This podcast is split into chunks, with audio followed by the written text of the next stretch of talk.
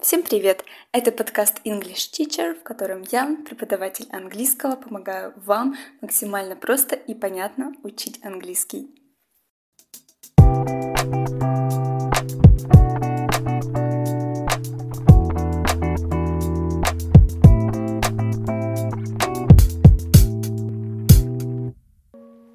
Всем привет! Сегодня я познакомлю вас с фразами, которые вы можете использовать в ситуациях, когда нужно отказать в чем-то.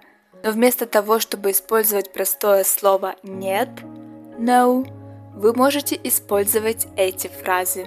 Они разнообразят вашу речь, и вы сможете звучать на более продвинутом уровне. Итак, первая фраза, которая может заменить слово no, нет, это I'm good. Когда вам предлагают что-либо сделать, можно отказаться с помощью этой фразы I'm good. Дословно переводить фразу не нужно, она имеет значение вежливого отказа. Например, Are you gonna have lunch, Mary? Ты пойдешь обедать, Мэри? I'm good. Нет, спасибо.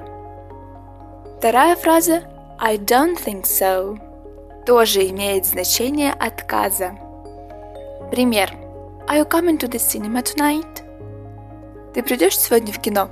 И отказываемся с помощью фразы I don't think so. Далее, not really. Например, у вас спрашивают Do you want another cup of coffee? Хочешь еще чашку кофе? И говорим, что не хотим. Not really. Еще одна фраза I would love to, but я бы с удовольствием, но Can you make it my art show on Monday? Не могли бы вы устроить мою художественную выставку в понедельник? I would love to, but I'm unavailable. Я бы с удовольствием, но я занята. И переходим к следующей фразе You are having a laugh. Дословно как «ты смеешься?» Напомните, что этой фразой можно выразить свое отрицание. Например, The landlord has increased our rent again.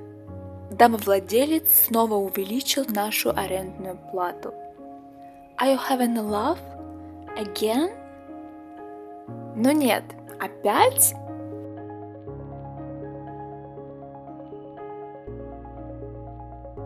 Изучайте английский несколько минут в день, слушая мой подкаст